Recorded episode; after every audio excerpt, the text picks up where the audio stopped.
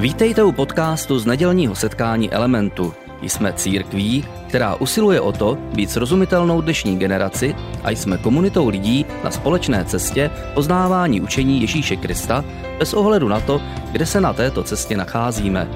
Doufáme, že dnešní přednáška bude pro vás užitečná. Takže dobré ráno taky ode mě.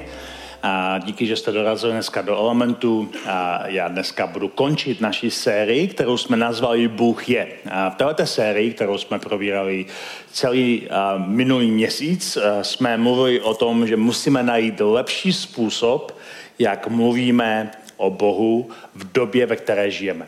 Protože každá doba, ve které žijeme, si hledá vlastní definice toho, jak chápeme Boha, kdo pro nás Bůh je, co to přesně znamená, že Bůh je. A lidé, kteří vyrostli v době a, takových těch fyzikálních objevů, fyzikálních, objevů fyzikálních zákonů, tak často definovali Boha pomocí zákonů. A, mluví o něm jako o takovém nepohnutelném hybateli, který vším hýbe, mluví o něm jako o všemohoucím, všudepřítomném, vševědoucím Bohu, který všechno ví a všechno dokáže udělat a všechno jsou takové zákony. A spousta těch zákonů je rozumných, ale zároveň působí velice chladně a neosobně, protože zákon je zákon. Zákon uh, nám připadá, že je stejný za všech okolností, nikdy nemůžeme ovlivnit něco, co je zákon. Zákon prostě pro nás platí, ať je to, uh, ať je naše situace jakákoliv. A říkali jsme si, že nevědomky v našich očích, díky tomu, že mluvíme o Bohu pomocí různých zákonů, uh, se nám stalo, že jsme z Boha začali vnímat jako takového, takového pozorovatele spíše světa, který Bůh jako stvoří svět, dá, dá mu nějaké zákony, podle kterých ten svět funguje a pak se vzdálí a spovzdálí ten svět sleduje a někdy možná do toho světa zasáhne uh, jako nějakým zázrakem, takhle definujeme taky zázraky často, že zázrak je něco jako zvenčí, co se stane v našem světě, co tenhle svět jako není jako pro něho normální, ale zázrak, když bychom to vzali úplně doslova, uh, naše samotná existence, to, že na planetě Zemi existuje život a to, že Země je tak jedinečně postavená ani nepříliš blízko Slunci, ani nepříliš daleko, že má všechny potřebné a, a, faktory k tomu, aby mohl na téhle planetě být život, to sám o sobě je zázrak. My žijeme v zázraku, akorát ho nevnímáme, protože v něm se pohybujeme a v něm jsme a nevnímáme to, protože nám to přijde jako samozřejmé.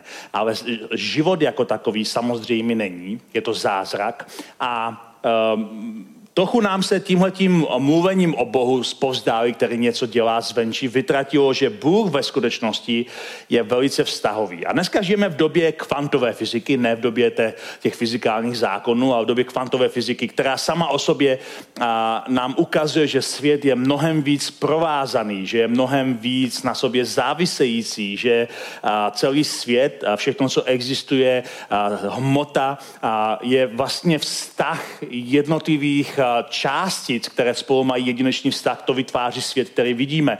Všechno je provázané. My jsme vzájemně provázaní a pokud Bůh je, tak je provázaný se svým stvořením, že do svého stvoření vkládá život, že ho napájí svým životem.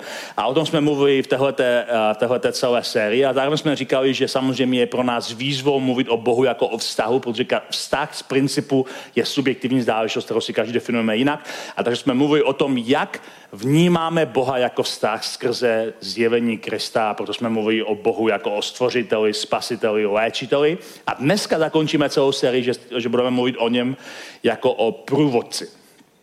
Teď představa Boha jako průvodce není nic speciálně nového pro nikoho, kdo se zajímá o víru křesťanskou. Možná v některých jiných náboženstvích není, ale v židovské a křesťanské víře, protože křesťanská víra navazuje na židovskou víru, je to propojená nádoba, můžeme velice jasně vidět, když čteme písma židovská a křesťanská, že lidé, kteří, kteří Boha věří, kteří ho následují, počítají s tím, že Bůh je provází. Celý ten příběh Izraele ve starém zákoně je příběh, kdy Bůh doprovází svůj lid, kdy ho vysvobozuje z otroctví a pak ho vede do zasybené země a vede ho v podobě ohnivého sloupu v noci a oblačného sloupu ve dne. Je to prostě průvodce na cestě do zasíbené země a Židé vnímají, že Bůh je průvodce, že Bůh je, je, je zdroj jejich nasměrování a spousta veršů ve starém zákoně na, na to téma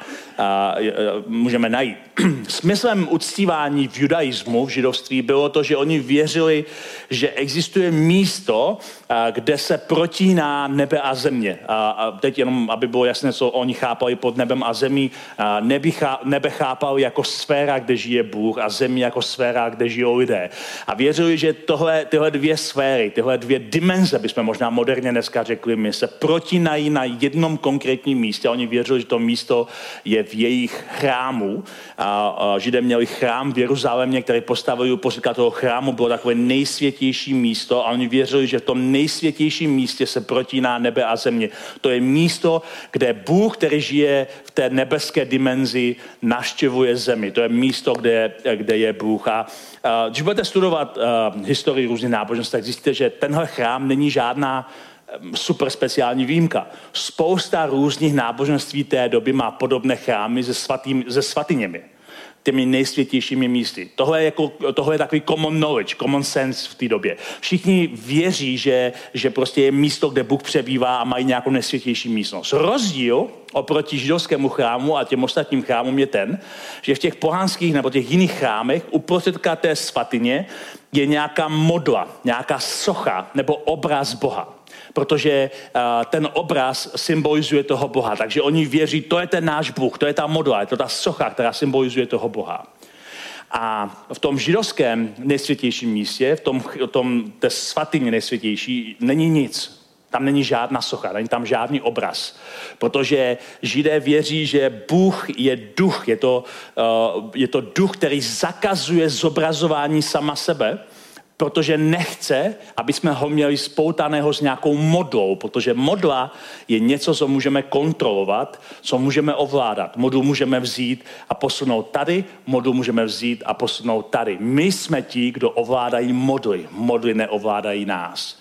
Ale židovský Bůh říká, ne, já nejsem žádná modla, mě nemůžete ovládat. Já jsem ten duch, který dává život celému světu a vy mě nemůžete strčit do nějakého fyzického objektu, a mít mě pod kontrolou. Proto Bůh zakázal zobrazování sama sebe. A, a oni věřili, že Bůh je dynamický duch, kterého nelze ovládat a manipulovat s ním. A to je vlastně věc, které věříme jako křesťaní stejně. Bůh není, uh, není žádný robot, není to žádný bůžek a, uh, a proto také, když uh, později ten chrám byl zničený, tak židé toužili po jeho obnově, protože věřili, že to je to místo, kde se setkávají s boží přítomností jako průvodce a že to není žádný objekt, ale že to je jeho duchovní přítomnost, která tam, uh, která tam je. Křesťané tomu věří velice podobně jako židé. Také věří, že existuje jedno konkrétní místo, kde se protíná nebe a země. Ale na rozdíl od uh, židů nevěří, že to je chrám. Věří, že je to Ježíš že v Ježíši se protíná nebe a země. Že Ježíš je ten, ve kterém se protíná to nebeské božství a to pozemské lidství. Proto Ježíš je bohočlověk, Ježíš je obojí, Bůh i člověk zároveň, což Eh, nezní moc racionálně pro dnešního člověka, ale křesťané věří, že v něm se spojila ta boží přítomnost a v něm je ta blízkost, eh, která nakonec nás proměňuje, že v Kristu samotném se protíná nebe a země a eh, když Ježíš je s námi, když je v nás, tak tím chrámem jsme my. A to také později apoštol Pavel říká, že my jsme chrámem Ducha Svatého, protože boží přítomnost, se proti na nebe a země, je uvnitř nás díky Kristu, který v nás přebývá. A to je prostě věc, která, jak říkám, není moc racionální, ale zároveň křesťané věřili, že vlastně cílem křesťanského života je dostat se co nejblíž ke Kristu, protože Kristova blízkost, jeho přítomnost nás proměňuje. Takže Apoštol Petr, to byl Ježíšův jeden uh, z nejbližších přátel, později ve svém dopise církvi napsal slova, když přicházíte k němu, a k živému kameni zavrženému lidmi, to je imaginace z proroků v starém zákoně, že ten mesiáš bude jako takový uhelný kámen, který je zavržený staviteli, ale vyvolenému a vzácnému před Bohem sami se stáváte živými kameny. Petr říká, když vy se přibližujete k tomu, který je živým kamenem, ke Kristu, tak vy sami se stáváte živými kameny. To neznamená, že se stáváte Kristy, ale stáváte se někým, kdo je podobný Kristu. Konec konců slovo křesťan, v češtině to nevyzní, to říkám mnohokrát, protože křesťan nám přijde jako, že to je křest, ale křesťan vlastně původně bylo slovo Kristovec. Někdo, kdo je jako Kristus, kdo je podobný Kristu, kdo imituje Krista, kdo ho napodobuje, kdo ho následuje, kdo chce být jako on. A Petr říká, když vy se přiblížíte k tomu, který je živým kamenem, tak sami se stáváte živými kameny. Jinými slovy, blízkost Krista, jeho doprovázení v našem životě nás proměňuje do jeho podobě. A to je pro nás tady v elementu jako cíl takového křesťanského života, jako pastorace. My chceme, aby každý člověk byl co nejblíž Kristu, protože a, když jsme blízko Kristu, tak jsme proměňováni zevnitř. Není to změna a, chování zvenčí, že si přijímáme nějaké nové pravidla, etické normy a podobně, ale je to vnitřní proměna, protože stáváme podobní k tomu, který sám je živým a kamenem. Je to vztah, kdy jsme s ním a kdy s ním něco děláme. Což mimochodem je přesně důvod, proč Ježíš povolal svoje apoštoly. On je nepovolal proto, aby eh, jenom byli s ním, nebo aby jenom něco dělali. On je povolal, aby byli s ním a něco společně dělali. Markovi, Markovi evangeliu to čteme. On, on, on, tam Marek píše, ustanovil ustanovil jich 12, aby byli s ním a aby je posílal kázat. To jsou dvě strany stejné mince. A vztah a poslání je dohromady. A Bůh nás přitahuje k sobě, abychom s ním měli vztah, ale ten vztah se projevuje tím, že nás posílá dělat to, co je jeho práce. Je to jako spojená nádoba. Nemůžeme mít jedno nebo druhé. Potřebujeme mít obě dvě věci dohromady. To vztah, který nás proměňuje, který nám dává smysl, který nám dává smysl poslání, dává nám jako, jako záměr, jako cíl v životě a Ježíšovi apoštolé z toho jsou nadšení. Říkají, to je super, že máme někoho, kdo nám je takhle blízko, kdo reprezentuje pro nás Boha, kdo nás posílá, kdo nás vysílá, s kým máme vztah. A mysleli si, že to takhle bude na pořád. A proto jsou velice překvapení, když jim Ježíš jednoho dne oznámí, že od nich odchází pryč že odchází pryč a že odchází pryč a je dokonce, že je to pro ně dobré, že odchází pryč, protože pošle svého ducha, kterého reprezentuje, protože Ježíš jako bohočlověk, který má tělo na rozdíl od Boha, který tělo nemá, je omezený na časoprostor. Bůh může být pouze na jedno, eh, člověk může být pouze na jednom místě zároveň. Bůh může být na mnoha místech zároveň, protože nemá fyzické tělo, které ho omezuje. A Ježíš říká, já od vás odcházím pryč, ale pošlu vám svého ducha, který bude ve vás, kdekoliv vy budete.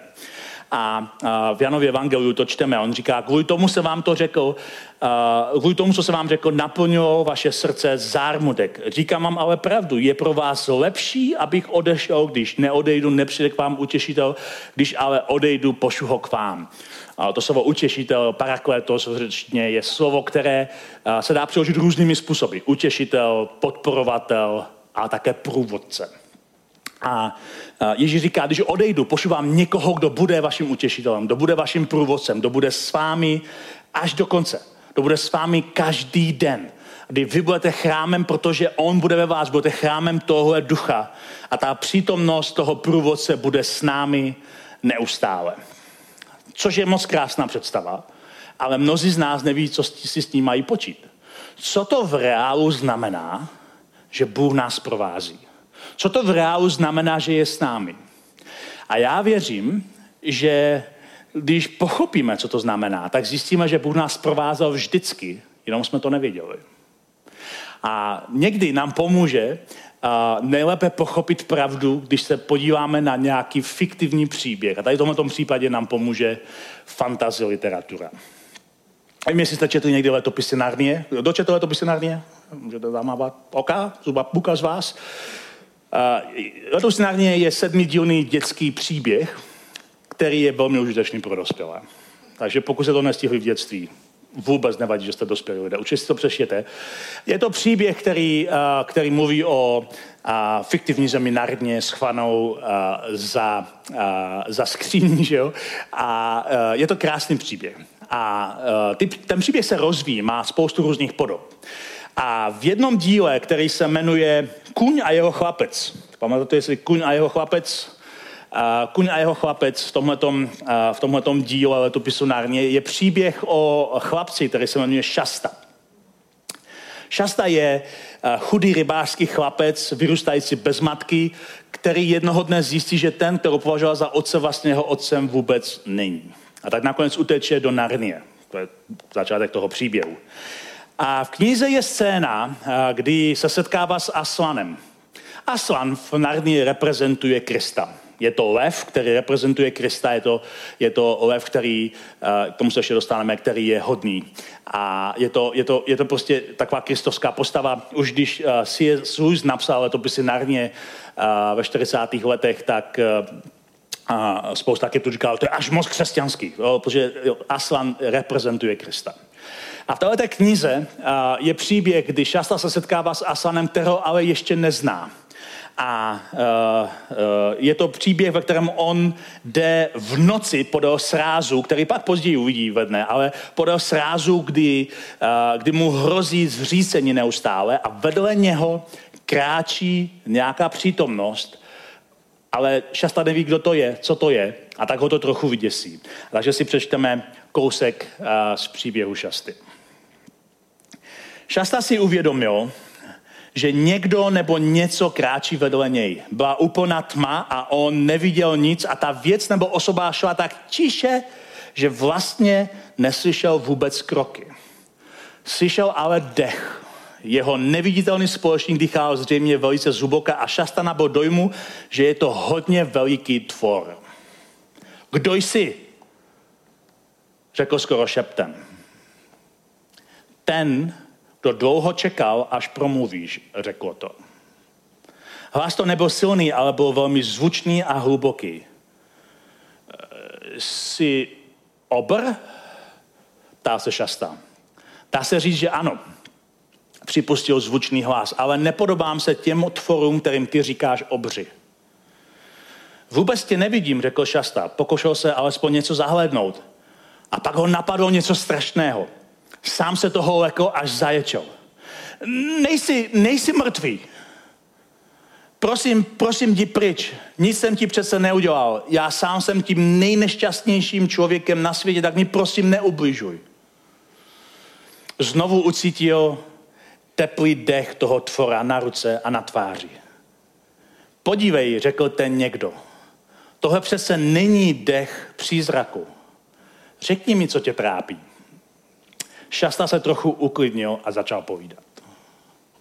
Myslím si, že tohle je eh, krásný, krásná ilustrace toho, jak Bůh nás někdy provází v temnotách. My někdy, aniž bychom to věděli, kráčíme po srázu, kdy nám hrozí smrt. A myslíme si, že jsme sami. Myslíme si, že to zvládáme. A pak možná někdy ucítíme, že něco nebo někdo jde vedle nás a nevidíme a neslyšíme, kdo to je. A nemáme odvahu se zeptat.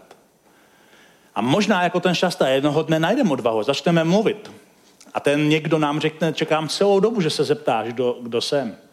A ty zjistíš, že to, co ti nedávalo smysl před lety, když jsi něco prožíval, si začne dávat smysl zpětně, protože Bůh tě vždycky provázel a mnohokrát tě chránil. A ten příběh pokračuje dál kdy uh, nakonec Šasta začne povídat s Aslanem a on mu začne vyprávět různé momenty z jeho života, kdy se něco stalo a říká, já jsem byl ten, který to způsobil. Já jsem byl ten, který byl s tebou, i když jsi to vůbec nevěděl. A říká mu, já jsem ten lev, který tě přiměl, aby se spojil s Aravis. Já jsem ta kočka, která tě těšila mezi příbytky mrtvých. Já jsem byl ten lev, který od tebe odenal šakaly, když jsi spal. Já jsem ten lev, který vyděsil vaše koně a dal jim tak novou sílu na poslední kus cesty, aby se ke králi eh, Lunovi dostal včas. Já jsem ten lev, na něho jste nepamatuješ, který tě tehdy, když se byl ještě jako malé dítě a ležel polomrtvý večunu, dostrkal dobře ke břehu, kde na tebe čeká jeden člověk, a, který tu noc nemohl spát. A pak pokračuje dál a říká další a další příběhy. Říká, já jsem byl, já jsem byl ve tvém životě aktivní vždycky. Jenom si to ty nemohl vědět. A kdo jste, zeptal, zeptal se Šasta. Já odpověděl vás, velice tiše a hluboko, až se zachvěla zem a pak znovu já. Nahlas jasně a veselé a po třetí já. Tak tichoukým šepotem, že to bylo sotva slyšet a přesto to člověka úplně obklopilo, jako by tím začalo šebelit všechno listí. Já jsem, se představuje Bůh v Bibli. A on je s námi mnohem častěji, než my si myslíme. On s námi kráčí mnohem častěji, než my si myslíme. A tohle je fiktivní příběh, ale je to krásná ilustrace toho, jaký Bůh je. Bůh ve tvém životě je mnohem silněji aktivní, než možná se ti zdá. A to je pro mě úžasná věc. Mnohokrát ve svém životě, když jsem se podíval zpětně a až zpětně mi některé věci začaly dávat smysl, protože až zpětně jsem v tom viděl Boží ruku. A to je úžasná věc. V letopise Narnie je také jedna krásná definice toho asana, který reprezentuje Krista. A Jezus tam říká, že je to hodný lev, ale neochočený. A tahle ta fráze se mi velice líbí. Je to hodný, ale neochočený lev. A to je důležité zmínit. Když říkáme, že Bůh je pro nás, že je na naší straně, že nás doprovází, že je s námi, že pracuje k našemu dobru, že nikdy nás nepřestá milovat, že je na naší straně, tak to neznamená, že Bůh je nějaký psík, který hopká okolo nás jako poslušný kamarád, který uh, jako mazik pro samotu, který nám dává najevo svoji přízeň, aby jsme mu dali prostě najíst. Bůh je laskavý, ale není ochočený. Boha nemůžeme ovládat. Tak jako Židé nesměli mít Boha v podobě modly, aby ho ovládali, Bůh nám nedovolí, aby jsme ho ovládali, protože Bůh chce být naším partnerem, ne naším poslušným psíkem. Bůh není ochočený, Bůh je laskavý, ale není ochočený. A to je velice důležité.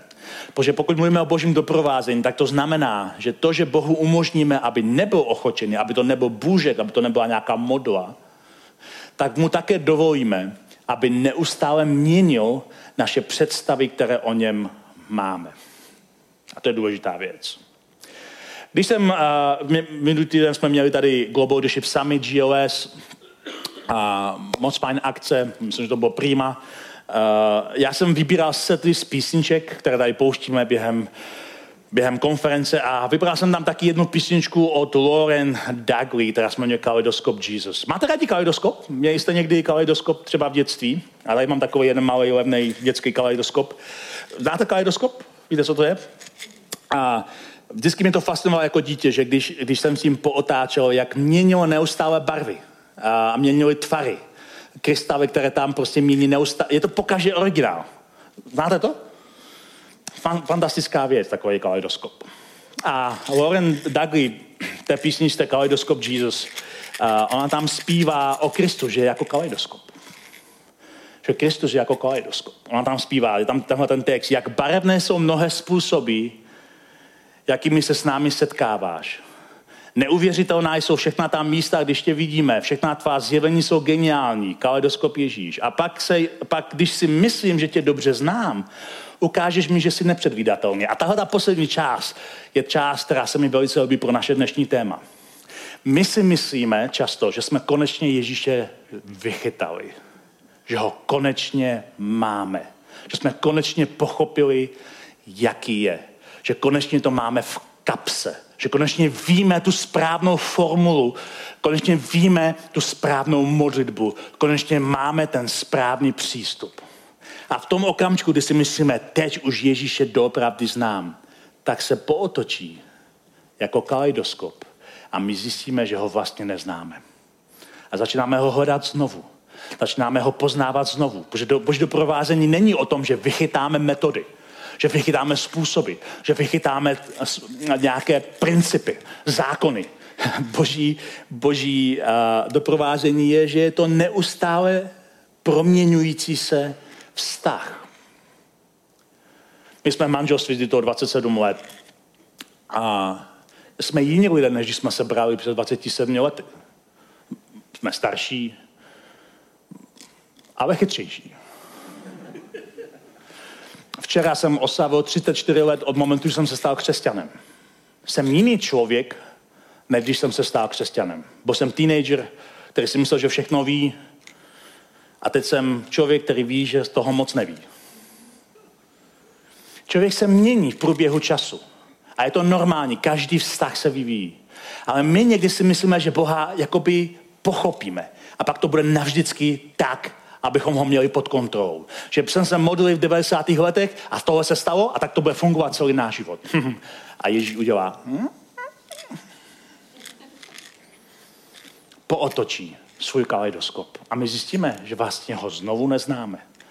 Že jediný způsob, jak ho můžeme doopravdy poznat, je, že se naučíme ho ztrácet a znovu nacházet. To je boží doprovázení. A to je pro naše téma extrémně důležitá část našeho příběhu. Asi nejlépe by nám dokázala o, téhleté, o tomhle způsobu chápaní, že vyprávět Marie, Ježíšova matka.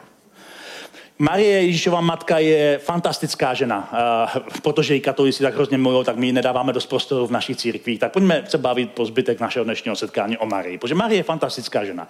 Byla to mladá dívka, která, která uh, porodila Ježíše, uh, byl to zázrak. Každopádně, uh, nicméně, uh, Marie uh, má pak rodinu, má uh, další, další syny, uh, možná dcery. Ježíš má Ježíš je obklopený rodinou. A my vlastně o Ježíšově životě eh, moc nevíme, a upřímně, předtím, než začne být veřejně eh, známý, když mu je 30 let.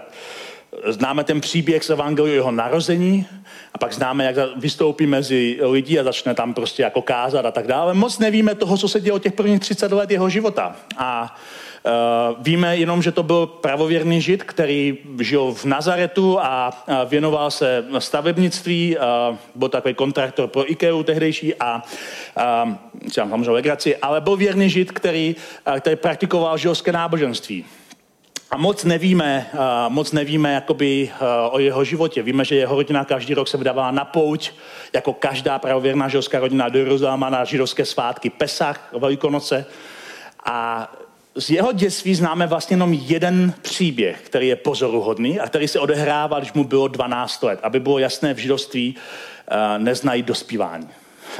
v židovství jste děti do 12 a pak jste dospělí od 12, což mě osobně je sympatické, protože uh, dnešní moderní dospívání je často pokus, jak si udržet dětství do dospělosti. Ale Ježíšově 12 je, začne, začne být považován za dospělého člověka a se svojí rodinou jde ale je mu pořád jenom 12 a jde na, na, ten, na ten svátek Pesach. A oni naštěví chrám, pak tam prostě, uh, pak tam jako, uh, pak, že jo, všechny ty věci, tam dělají. A pak se ti poutníci z Nazareta vydávají v karavaně zpátky domů, ale Ježíš s nimi není. Taková ta situace, kdy uh, jeden rodič si myslí, že je s tím druhým rodičem, druhý rodič si myslí, že je s tím prvním rodičem a nikdo vlastně neví, kde to dítě je. Nevím, si, vy, co máte děti, jestli vám to někdy stalo, že jste někde zapomněli svoje dítě. Uh, stalo se vám to někdy? Uh, určitě. Někdo pár lidí zapomnělo svoje dítě, traumata a tak. Že jo? Takže tady, tady prostě Ježíš je zapomenut a nikdo neví, kde Ježíš je. A zjistí to až po třech dnech. Takže to, nevím, co to říká o rodičovství. Asi bychom Maria a Josefa nepozvali na seminář Family Festu, jak vychovat děti. Každopádně Ježíš je ztracený, oni neví, kde, kde, kde, kde je, takže se vrátí zpátky a hledají ho. Hledají ho všude, nemůžou ho nikde najít. A nakonec ho najdou v chrámu. Najdou ho v chrámu, kde Ježíš sedí a povídá si s učenci. A všichni říkají, to je hrozně chytrý kluk, kde se to v něm bere a on si s nima povídá jako rovný s rovným. A teď oni ho přijdou a jsou z toho úplně vyděšení a znáte, rodiče to znají, moment, kdy prostě jste vyděšení, pak je ta úleva a pak nastupuje nová emoce a to je hněv. hněv, co jsi to prostě udělal, že jo? Takže to je ten moment, kdy se toho příběhu pustíme. Když ho uviděli rodiče, zhrozili se. Co znám to udělal, synu, řekla mu matka. Povedz, tvůj otec a já jsme tě zoufale hledali. A Ježíš úplně klidně, jako by se vůbec nechumelilo, odpovídá. Proč jste mě hledali? Nevěděli jste, že musím být v domě svého otce? Jako, o čem, o čem se bavíte? A, a já nevím, jak byste se vycítili eh, jako rodiče v jejich situaci, ale Lukáš tady natvrdo říká, oni nechápali, o čem mluví. Někdy jako rodiče neví, o čem to dítě mluví. A tady v tomto případě to vidíme. Ale jeho matka to všechno uchovávala ve svém srdci. Protože věděla, zná samozřejmě příběh, jak se Ježíš narodí, ale je to dlouho, je to 12 let, život běží a Ježíš je jako fajn kluk, ale nepřipadá vám nadpřirozený v té době. A, a, a pro Marii toho je určitý, určitý moment, kdy si uvědomila, že vlastně ho ztratila a znovu nalezla a je to trochu něčem jiném. Vidí ho v jiném světle. Ježíš jako kluk se baví s těmi učenci jako rovný s rovným. Najednou ho vidí v jiném světle.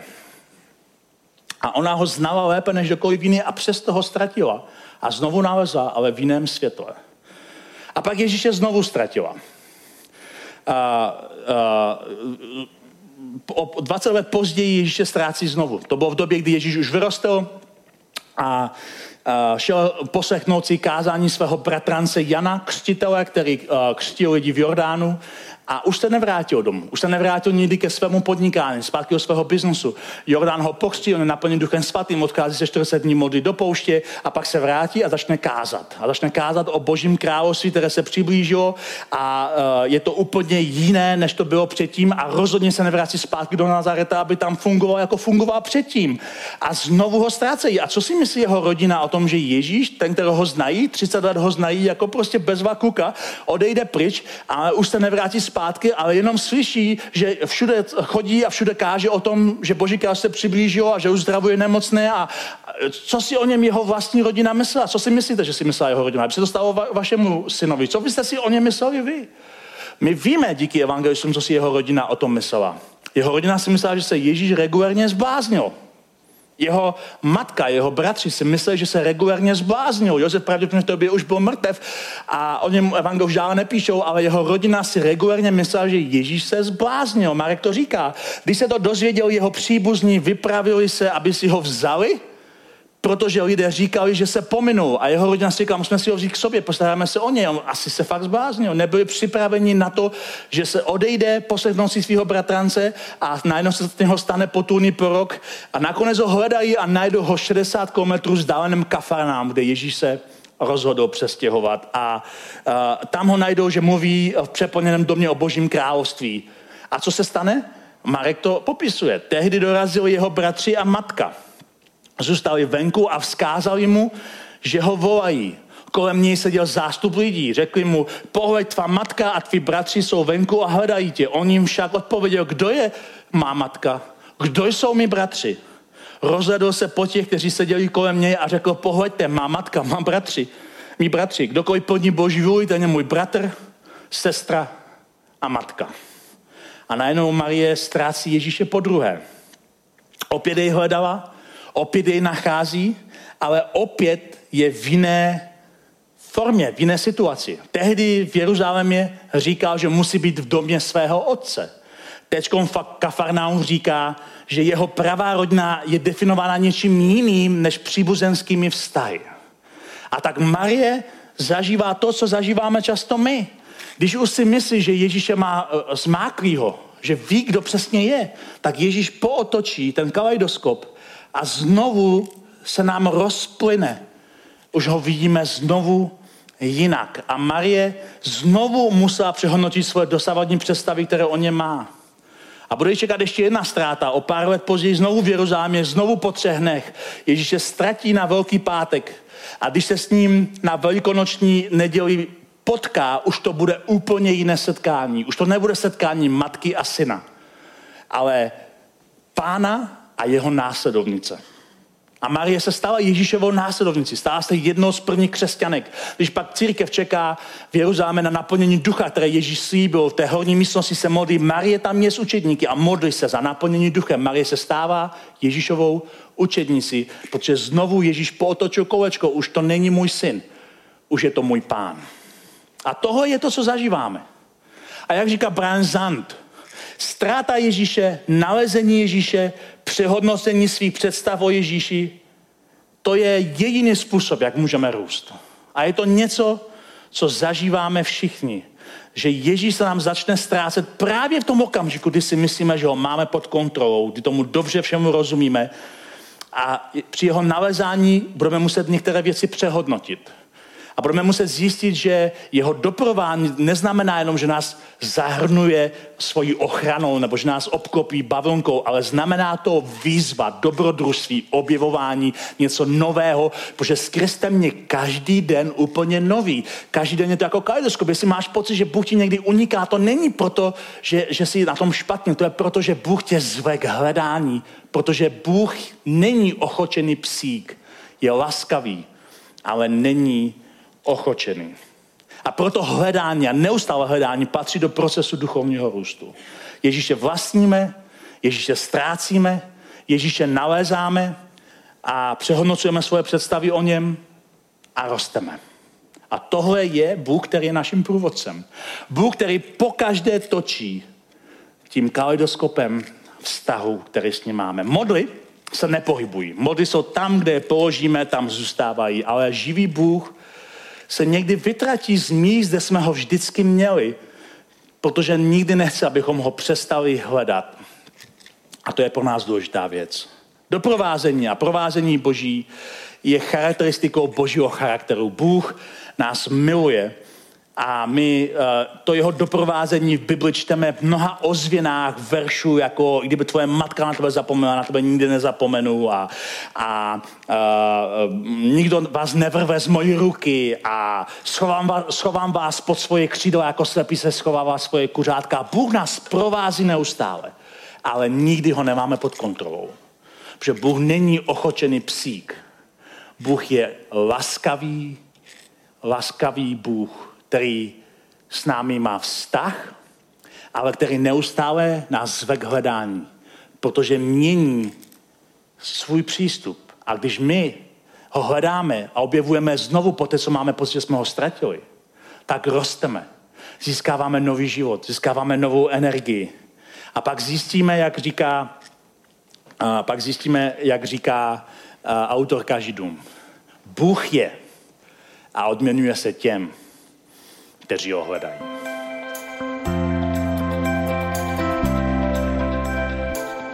Děkujeme za poslech přednášky z nedělního setkání Elementu. Budeme rádi, když nás navštívíte také naživo, a to každou neděli od 10 hodin ráno v kině Biocentrál v Hradci Králové. Být na místě přináší větší zážitek, výbornou hudbu a přátelskou atmosféru. Více informací o našich aktivitách najdete na webu element.cx nebo na Facebooku Element Hradec. Těšíme se na vás.